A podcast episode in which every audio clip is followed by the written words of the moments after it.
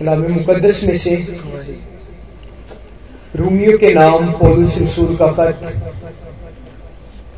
उसका चौदवा बाब और उसकी सत्तरवीं और अठारहवीं आयात की तलावत खुदा के कलाम में से करेंगे। यूँ लिखा हुआ है,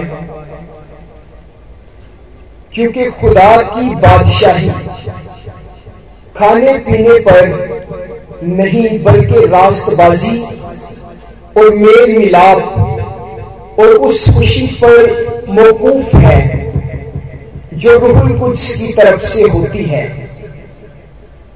और जो कोई इस तौर से मसीह की खिदमत करता है, वो खुदा का पसंदीदा और आदमियों का मकबूल है।